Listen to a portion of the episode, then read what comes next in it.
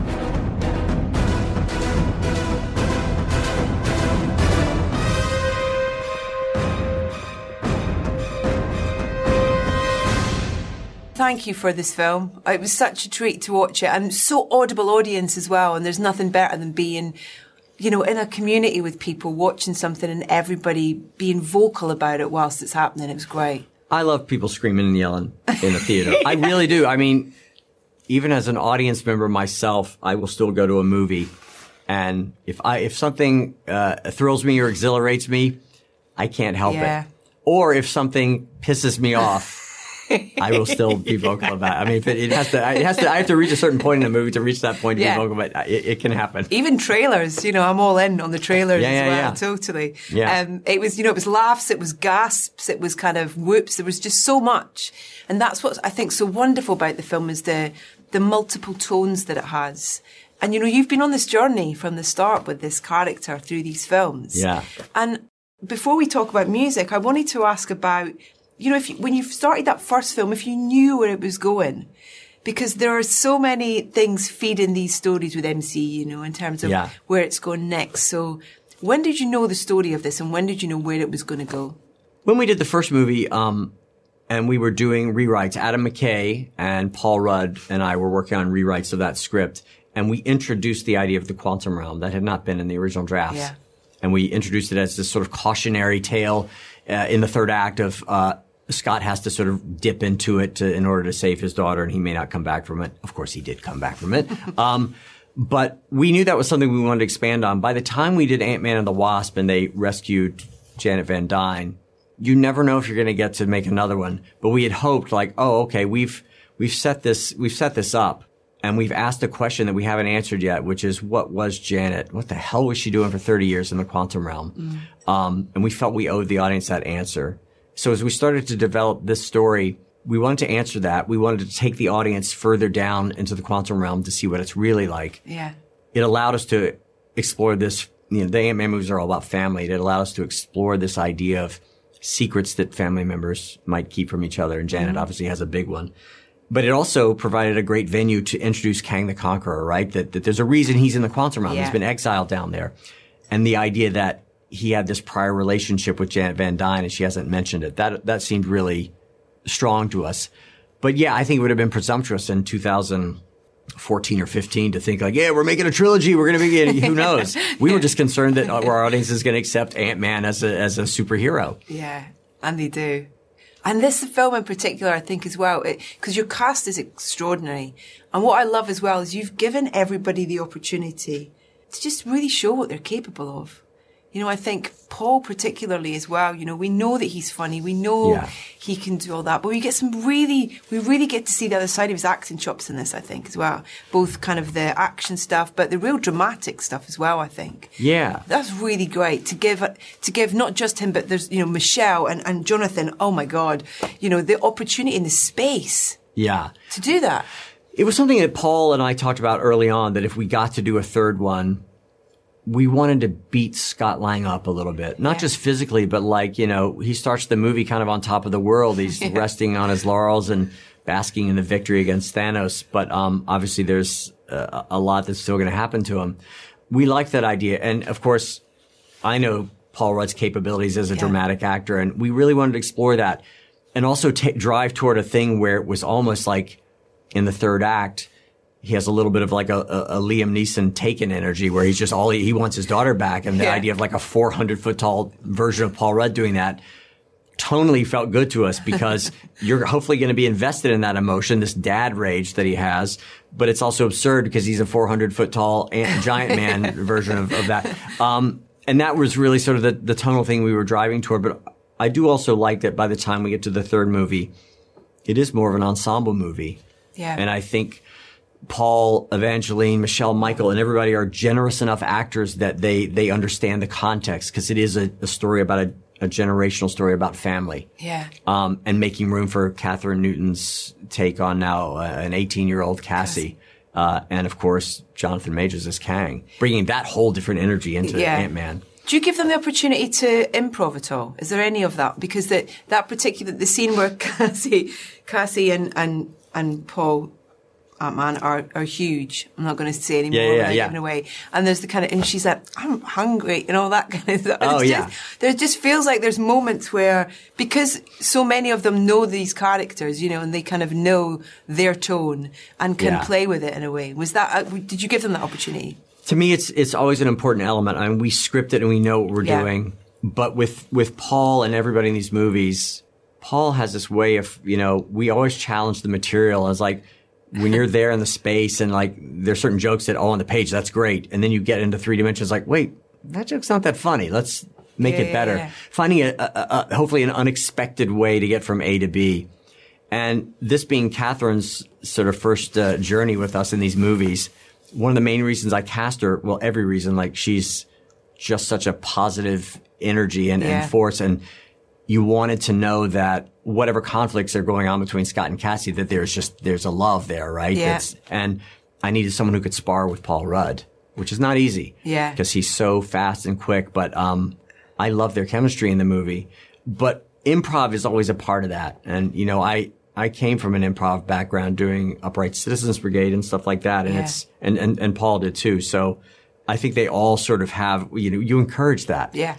And, and I want to create an environment where you can try things that you can fall on your face and it's okay. It's a safe space. Yeah. But if you find that thing that's like, that's the weirdest line I've ever heard and it works and it gets us to where we want to go. That's, yeah. that's the best. Was the, um, cause it's something I'm going to take forward into life to people who just annoy me as they kind of be less of a dick, um, kind of whole thread, which I absolutely love. I actually used it with my kid yesterday and, you know, it's, but it's, he watched it with me. So it's like he knows the it. context of it, but it's just, it's so, I was crying with laughter at, at that whole section. It's just, yeah, it's, it's, so good. It is such a. It, it is a so very. Good. It's a very weird uh, thing, but we love the idea that Cassie has this sort of. That's her version of of. Uh, she's a very idealistic character, and that's her very simplified version of like it's very simple. Yeah.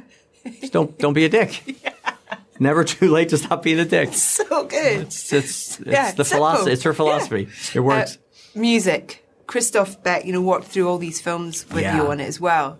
And knowing how much of a pull through there is from the music and knowing how much, you know, new worlds you, you're taking him into musically and things like that. But in this film as well, it's really great because, you know, we have the, that opening Paul's kind of, you know, narration walking down the street yeah, yeah, and that's got its own kind of lovely kind of jovialness to it with regards to the, to the score. And then you, then there's everything else on top of that within this. Yeah. Where do you start with Christophe with, with this and what is the pull through from the other films? Music is the thing just in general that keeps me going in life. And and music and film are inseparable to me because yeah. they they both work uh, they both work or don't work based on rhythm and tonality. And uh, I started out as an editor, so r- rhythm is and music is crucial to me. Chris and I have worked together. Chris scored my first movie, Bring It On, you know, which, how, how do you score a, a, competitive cheerleader comedy? And Chris just knocked it out of the park. um, and then Chris and I, having done all three Ant-Man movies together, on the first one, I remember it was like, I want to do a thing where at that point, none of the other Marvel movies had that. It's like, I want an identifiable Ant-Man theme. Mm-hmm. The way that John Williams' Superman theme was so identifiable. And Chris did it and knocked it out of the park.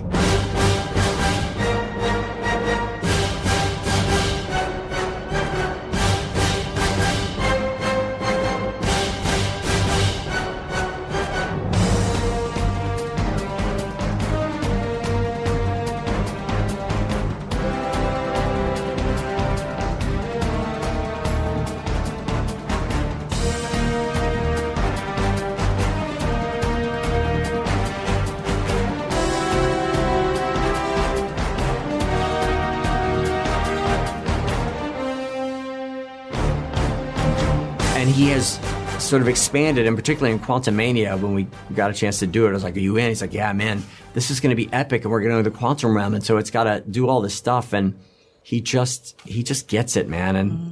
and the fact that we on this one, you know, we recorded at Abbey Road, which oh wow, I mean, uh, yes. uh, getting to go to the scoring sessions and just hear it live in the room. Um, Chris is such a talent and has done so many different genres for so long. I uh, I'm fortunate to have worked with him on these movies.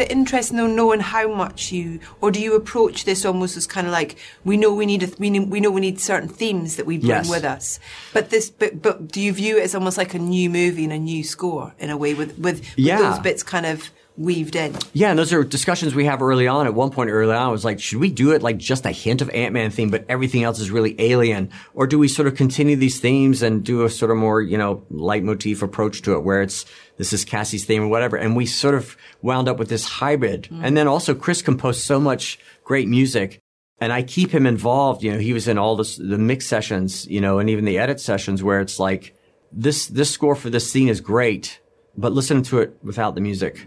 Yeah. He's like, oh, it's so much better because the music's here, whatever. It also is just finding the room and the space of the flow of the thing.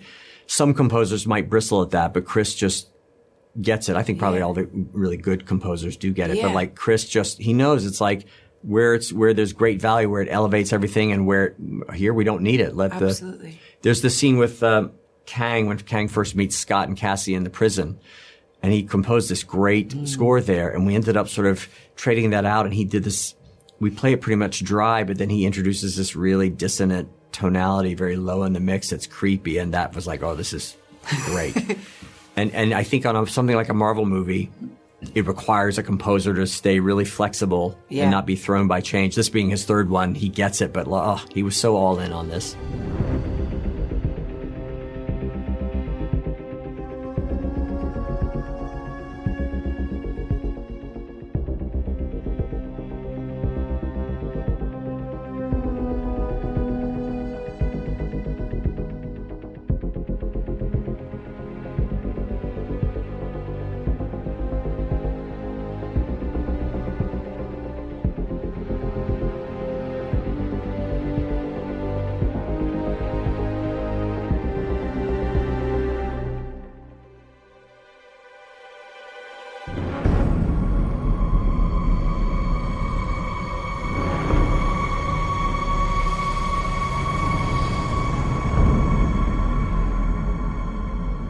Yeah, that the Kang thing's really interesting because the idea of him, the variance of him as well, and I almost kind of feel like that that's that tonal thing is almost connected to that in a way, yeah, and almost like the lineage of him, yeah. In terms of there are, it could be, you know, I think that that I found that really fascinating. Oh, I love it. Yeah, no, that's it's it's um, it was sort of how we Jonathan's performance as we were shooting, obviously, and then editing.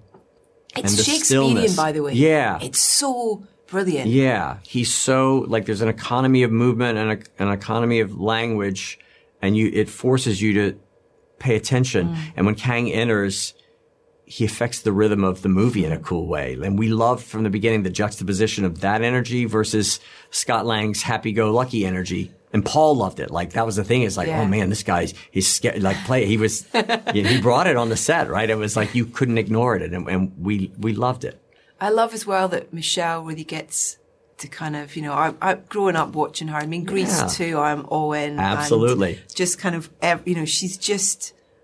Yeah, I love watching her on screen, and it was just lovely that there was lots of her to watch. Well, thank you. I am very proud of that. I, I, you know, we brought Michelle into the last movie and sort of just toward the back half of the movie, and she's yeah. rescued, and then it's like, oh, I want more. I want mm. answers, and so one of the big things as we started to formulate this movie was I want to front and center her a little more. And she's the way in. She's the tour guide into the quantum realm. I also love uh, a character motivated by guilt. And Janet Van Dyne has so much guilt. Yeah. Self-imposed guilt that they have to work through. And it's prevented her from really fully connecting with her daughter. Now that she's back, she's holding all these secrets and maybe has a little bit of PTSD, you know, based on her experiences yeah. down there. Uh, and she was so, you know, game to play all of that. And I think you feel that in her character, um, which, which I love. And I love, you know, that again, in this sort of ensemble nature of the movie that, you know, we can briefly move away from Scott Lang and Hope Van Dyne and, yeah. and tell this story because it, it creates a rich character for her, but it also really helps set up this personal connection with Kang the Conqueror that our heroes have. Yeah. Were there lots of films that you drew inspiration from, with with in ter- particularly in terms of the quantum yeah. universe? Yeah, and, and, creating that. I mean, you have to you have to create a whole universe. You yeah. know, you know, and so it's kind of okay. What do we put in it? What color? All of that, characters, buildings, everything, movement, sound. Yeah. Were you, did you pull from from you know from your personal kind of I don't know, kind of library of being a film fan. I, did. Well, it was um, it was a number of things. It wasn't just film, but it was Hitchhiker's Guide to the Galaxy, Amazing. Douglas Adams to me, like the books and the radio show, all that stuff. Just in terms of, I love the digressive nature of Hitchhiker's Guide. Like it's telling a story, yeah, but it's not a three act story. It's like stop and here we're going to tell you this thing. Um, but that was an influence just in terms of the humor and the sort of high science fiction concepts, and then also just like 60s, 70s, 80s science fiction paperback covers where, you know, you, you had these sort of, uh, these artists who had to paint one image yeah. that was supposed to draw a reader into buying that book and reading it. And they're these just incredible landscapes and very fantastical things. The great thing is Will Htay, our production designer, assembled this team of conceptual artists from all over the world. And we really encouraged them, like, open up your portfolios, show us your most whacked out, weird stuff and maybe there's a place for it in this movie. And the idea that, you know, in the Freedom Fighters, we pitched, this has to be a very disparate group of characters. This character seems like he's got a steampunk vibe. This character seems like maybe a photoreal version of an old Hanna-Barbera cartoon. and this character Jentorra is straight out of a Robert E. Howard, like a Conan or Red Sonja thing. Like that, it had to be able to encompass all that stuff. And then also like, oh, these buildings the freedom fighters have, those are cool, weird looking things. Oh, wait a second. They're also sentient beings that have some weird symbiotic relationship with the soldiers that live inside them. And they're also soldiers. It's like, yes, give me that. Go, go nuts with it because there's a lot of weird stuff in the MCU. We didn't want to be like Guardians or like the Thor movie. We wanted to, you know, stake out our own claim yeah. and create the quantum realm. But all of that stuff, electron microscope photography is something we looked at a lot and, and, and just microscopic how do amoeba move. Yeah, yeah, yeah. Scott and Cassie get attacked by a giant sort of you know amoeba thing that has cilia on it. It's like how do we make this microscopic thing weird and terrifying? That that stuff was fun. I've got holes. Yes. I love that. Yeah. And again, that, that character of Veb, played by David Dastmalchian, who is in the first two Ant-Man movies as Kurt the hacker, the Russian hacker. yeah. That character is not in this movie, but you know, David is my good luck charm. I was like, well, you gotta, we gotta figure out a character for you to play. That. And he put on the motion capture suit and, and just went to town. So good. For you, were there, what, what, what were those films you talk about for you, music and you can't separate it? When you were kind of growing up, what were the kind of the big moments for you where you recognised that very special relationship between film and music, or TV and music? the well? first, I'll, I'll, tell you, the the the it, it's everything from cartoons, like watching Jonny Quest as a kid, this old Hanna Barbera cartoon from the '60s, which has this great like jazzy. It's it's what's the Hoyt Curtin I think was the composer, yeah. but it's this action like brass and like jazzy stuff that got me excited.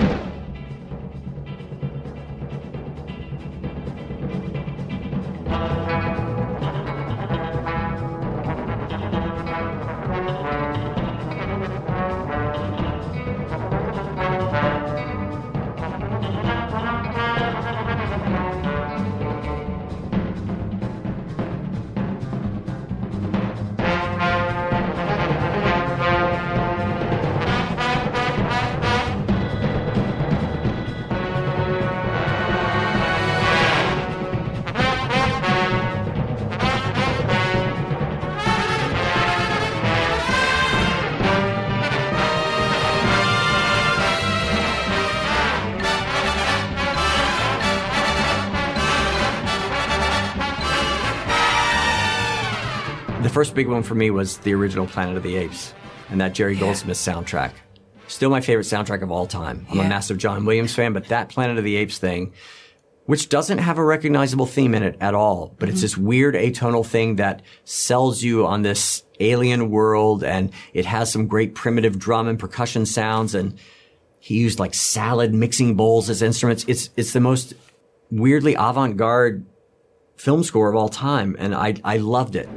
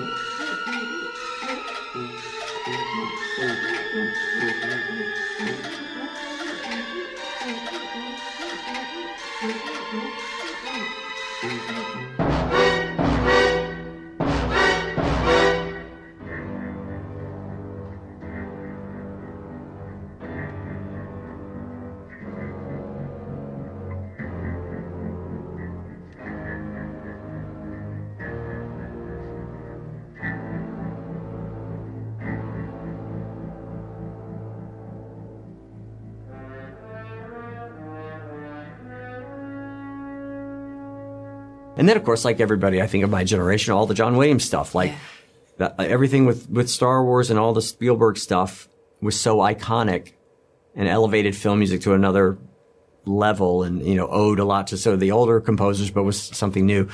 You know, I was an obsessive like film score collector and all that. It, it means awesome. a lot to me. I, I, I love it. And again, I think Chris's stuff is very much in line with, you know, what I liked about it. It is ultimately a big part of the emotion and the exhilaration yeah. of a movie. It's so funny now. I get so angry when I see people leaving at the end of the film before the extra bits. Yeah. Uh, do they have an official title? Those tag scenes? Ta- yeah. On the tag scenes. The tag scenes. Yeah, yeah. But I get so annoyed going, what are you doing? You know that there's, you're going to miss some really important stuff. How do those work? Do you, is it kind of like passing the baton type thing? To, what, how does it, yeah? Well, it's a mixed bag. I mean, I think it's something that started obviously early on in the, in the Marvel movies and at one point, I think when we were doing the first Ant Man, um, there was a point where it's like, you know, somebody uh, at Marvel's like, we don't have time. We can't do these tag scenes anymore. We, people, you know, they will leave the theater. They're going to miss something. It's like, what are you talking about? Yeah. People love them. And there were a couple of movies in there. I don't know which ones that maybe didn't have them. And the audience revolted. I can't remember if it was one of the Avengers movies. I can't remember. Mm. But for us, it was, um, in this movie, it's a mixed bag. In this movie, the the one that we shot that sort of tells you a little bit more about the Kang variants. Mm-hmm. Um, was something we came up with just to tease the audience about, okay, phase five, the thing that's one of the things that's unique about Kang the Conqueror is he is a Nexus being and there are other versions and here's a yeah. little taste of that. And it, we also were able to sort of recreate this very famous Marvel Comics panel of this Council of Kangs, you know, whatever this whole political structure of yeah. the Kangs is. But then in some cases, in the first Ant-Man, you know, uh, the first tag scene was Hope finally getting her wasp suit. The second one was the Russos had started shooting Captain America Civil War, in which Scott Lang was going to appear. Yeah. I had the Russos in. They watched Scott Lang and sort of saw how he was playing it and wrote that into their movie. But that was a, a cut down version of a scene that had yet to be released from Civil War in which uh, Anthony Mackie's Falcon character, who had been in the first Ant Man, referenced to Captain America, "Hey, I know a guy who can help us," and then it yeah. went to Ant Man will return, and like ah, it was it was all about telling the audience like he's going to come back. Yeah. And in this version, we do a similar thing, but with Kang. Yeah. And the second one as well got massive gasps in yeah. the room. It's like proper like, yeah, yeah, yeah. It was so great. It was yeah. it, every hero. I think everyone's arms kind of stood on end, sort of thing. It's, I think it's become this tradition. Well, it is a yeah. tradition with the Marvel movies, and and you, you know you at, at, a certain point we've we've done some that the, in Ant Man and the Wasp. The first one was a gut punch because we deliberately made this everything is tied up in a neat little bow, and then three of our characters dusted out and people were aghast. Yeah. But then the one after the credit roll in that movie was everyone was gone and there was Scott's giant ant was playing the drums, drums. like a really sort of whimsical, like yeah. weird thing. Yeah. So it can be whatever we want yeah. it to be, right? Yeah. Which is fun. And I love that it, it encourages people to stay and appreciate the amount of people oh, yeah. that have worked on the film. Yeah. It's, you're kind of like, and it's still rolling. And it's still rolling. Oh, it's yeah. incredible. Quantumania, we had, I don't know, 16, 17 different visual effects vendors yeah. all over the globe with some amazing artists, like many, many. You see the credits roll, like hundreds, yeah. maybe thousands of like visual effects artists working on these movies. You know, every shot in this movie is a visual effects shot. Yeah. There's over, I think, 2,600 of them. Wow. Um, and they should get their due. Yeah. I mean, it's like they are a crucial part of, of making the movie. Yeah. And we all work very closely together with uh, Jesse James Chisholm, who's our visual effects supervisor. He and I had conversations early on about just the overall aesthetic, but he's the one who's got a, you know, uh, he and uh, our visual effects producer, uh, Fiona, they, they, they have to sort of make sure that all these things are in line with each other. Wow. It's a big task. It's yeah i think it's a lovely thing to encourage people to do. When i think of this was something you worked on when i think when i hear the name of it i can hear the music instantly is mandalorian. Ludwig's yeah. you know that oh ludwig's score for that wow. is fantastic. Yeah. He's big recorder. Yeah. Ludwig is is he's i can't say enough great things about him but yeah, yeah. we that season two finale we did for mandalorian wow uh, ludwig's music for that uh, is so great and, and so unexpected. It is Star Wars, but it's absolutely yeah. different. It's his, his own take on it. It's terrific.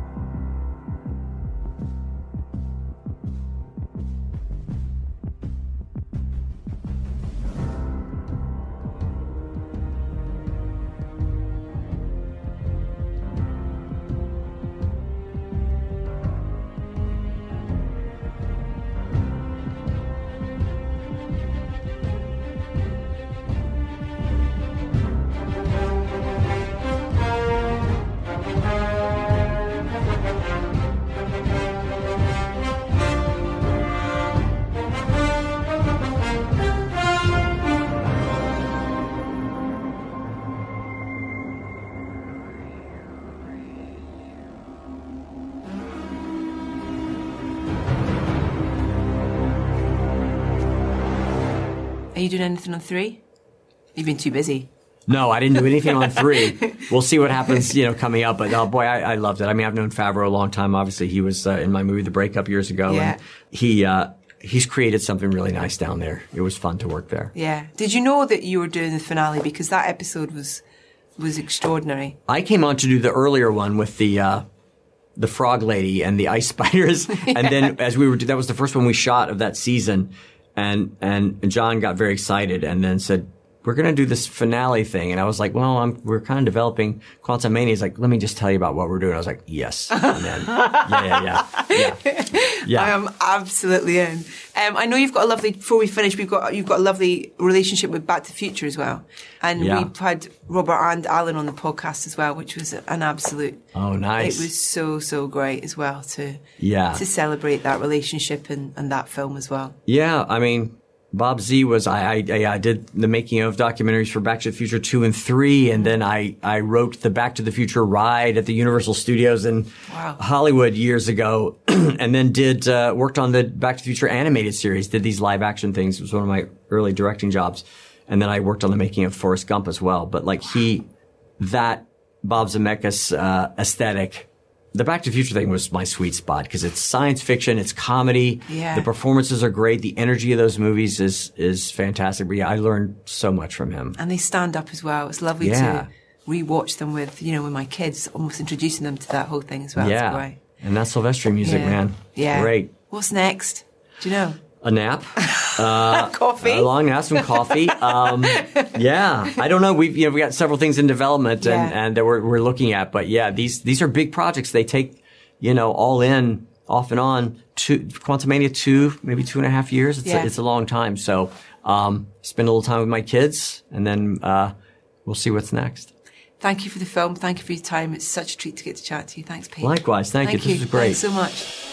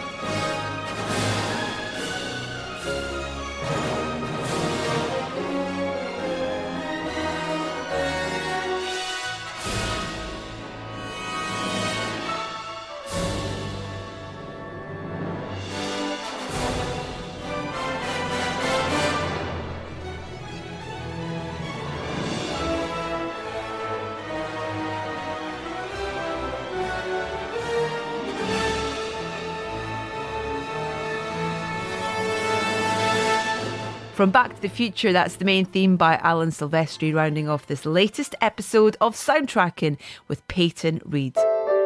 My huge thanks to Peyton for taking the time to talk to us. Ant Man and the Wasp, Quantumania is on general release now and is yet another magnificent addition to the Marvel canon.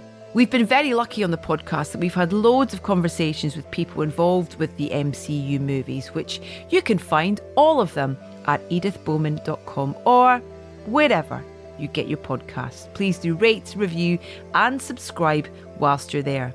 Follow us on Facebook, Instagram, and Twitter. We are at Soundtracking UK and head to our YouTube channel for plenty of bonus content.